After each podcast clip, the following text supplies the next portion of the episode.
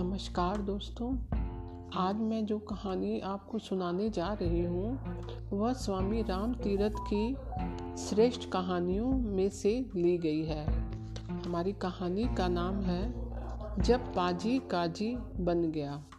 तो चलिए शुरू करते हैं, जब पाजी काजी बन गया। एक बार एक काजी साहब किसी बादशाह के पास इस्लामी विधान के अनुसार गए। बादशाह ने काजी साहब का बहुत सम्मान किया, क्योंकि ऐसा करना बादशाह के लिए इस्लाम की परंपरा एवं नियम के अनुसार आवश्यक था। परंतु बादशाह उन काजी साहब की योग्यता को परखना चाहते थे। बादशाह स्वयं कोई विद्वान न थे, वे जो प्रश्न काजी साहब से पूछना चाहते थे, उनके अपने सोचे हुए नहीं थे।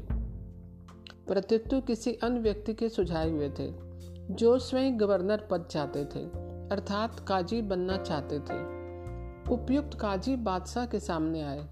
तो बादशाह ने ये प्रश्न प्रस्तुत किए।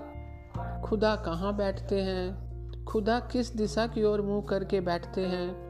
वे क्या करते हैं? बादशाह ने काजी से कहा कि यदि इन्होंने उक्त प्रश्नों के संतोषपूर्वक उत्तर बादशाह को दे दिए तो उनकी उन्नति कर दी जाएगी। काजी ने सोचा कि बादशाह द्वारा पूछे गए प्रश्न बहुत कठिन है उन्होंने उत्तर देने के स्थान पर बादशाह की खूब प्रशंसा की और चिरोरी की। ऐसी हवा बांधी कि बादशाह के चेहरे पर कोमलता एवं प्रसन्नता झलकने लगी। तब काजी साहब ने प्रश्नों के उत्तर देने के लिए आठ दिन की अवधि मांगी। बादशाह मान गए। अब काजी साहब प्रश्नों के उत्तर सोचने में लग गए। आठ दिन तक निरंतर सोच सोच कर हलकान हो गए। परंतु परिणाम कुछ न निकला। वे बादशाह के प्रश्नों के क्या उत्तर दें, जिनसे उनको संतुष्टि हो सके। अंत में आठवें दिन, आठवां दिन भी आ गया, परंतु प्रश्नों के उत्तर कहाँ थे? काजी माथा पीट कर रह गए। कोई संतोषजनक उत्तर सूझता ही ना था। तब उत्तर देने की अवधि बढ़वाने के लिए काजी साहब ने बीमारी का बहाना बनाया और उन्हें और समय मिल गया। काजी साहब पर निराशा और चिंता के पहाड़ टूट पड़े थे। चेहरे पर हवाइयाँ छूट रही थी। यह देखकर काजी साहब का नौकर पाजी उनके पास आया और उनसे चिंता का कारण पूछा। काजी साहब चिंता की आग में जले भुने बैठे थे। झल्ला कर बोले, दूर हो जाओ आँखों के सामने से। मुझे तंग मत करो। मैं मौत के किनारे पर खड़ा हूँ। नौकर ने बड़े धीरे भाव से पूछा, हुजूर, आखिर पता तो चले कि बात क्या है? फिर आप क्यों मरे? मैं जो मरने के लिए तैयार बैठा हूँ, इससे पहले कि आपको कष्ट हो, मैं जान पर क्यों ना खेल जाऊँ?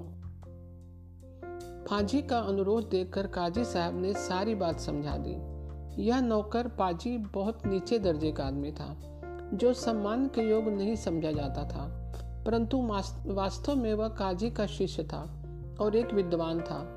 वह बादशाह के प्रश्नों के उत्तर जानता था।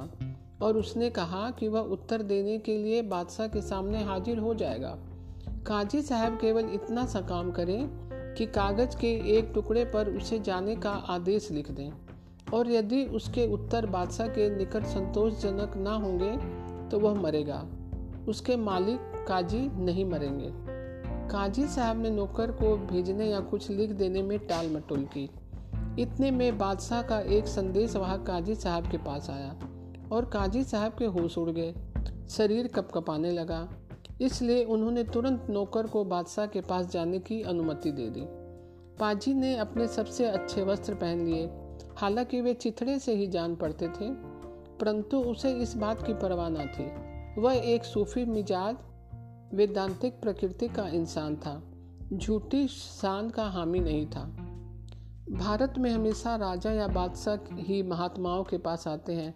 और उनसे बुद्धि एवं विवेक की बहुत सी बातें सीखते हैं।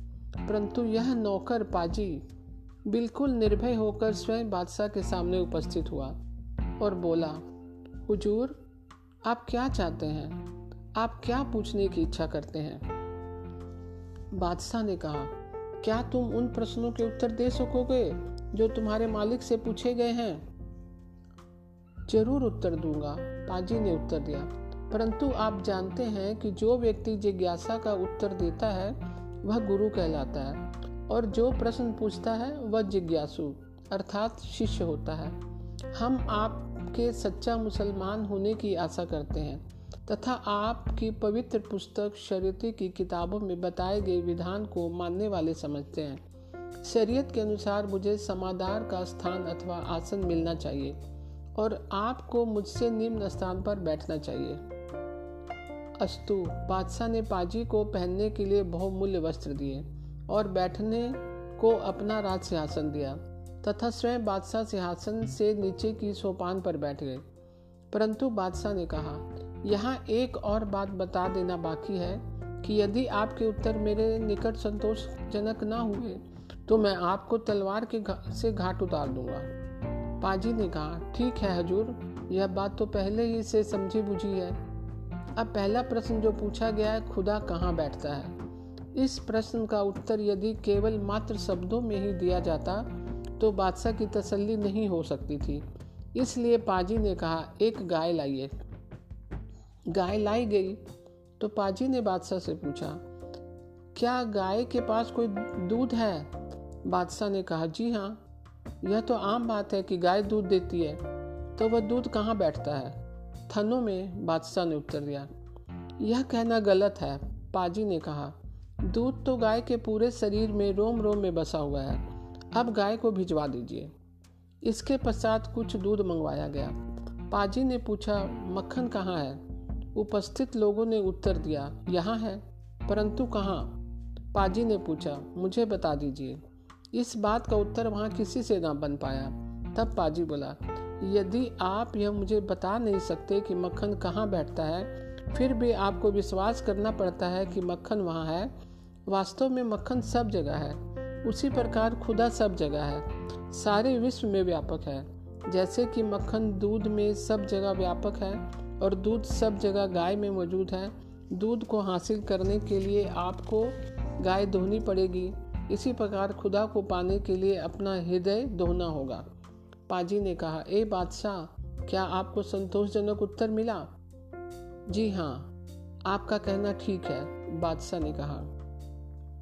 अब वे सब लोग जो कहते थे कि खुदा सातवें, आठवें आसमान पर रहते हैं, बादशाह की नज़रों से गिर गए।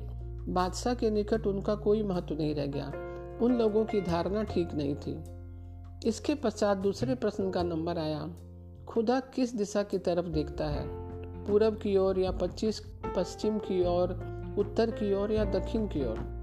यह प्रश्न भी बड़ा विचित्र था, परंतु यह लोग खुदा को एक व्यक्तित्व के रूप में देखते थे। पाजी ने कहा, बहुत अच्छा। एक रोशनी लाओ।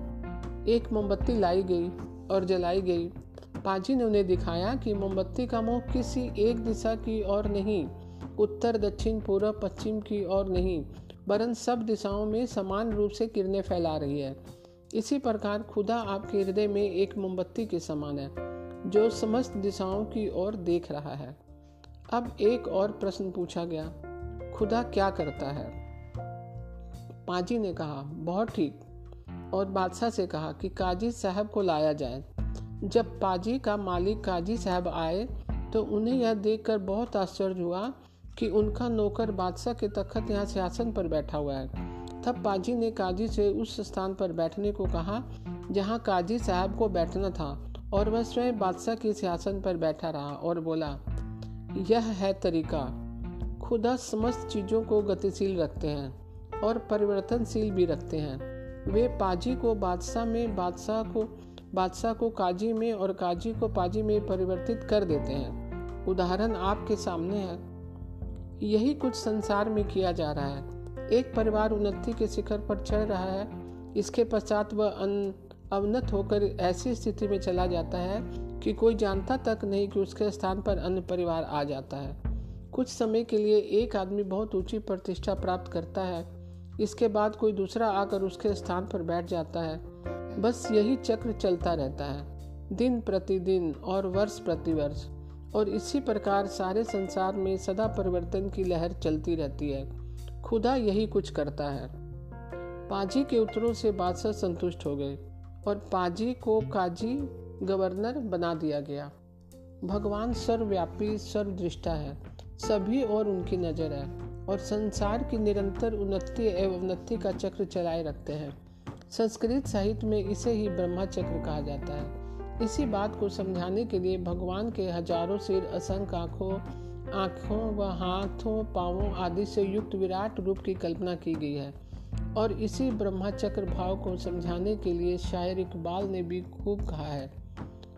सकू मुहाल है कुदरत के कारखाने में, सबात एक तगेयूर को है जमाने में। अर्थात, प्रकृति के इस कारखाने, अर्थात विश्व ब्रह्मांड में आराम या स्थिरशीलता असंभव है। यहाँ तो केवल परिवर्तन ही को स्थिरता अमृत प्राप्त है। तो दोस्तों, आज की कहानी आपको कैसी लगी? मैं कल फिर एक नई कहानी के साथ उपस्थित होंगी। तब तक के लिए नमस्कार दोस्तों।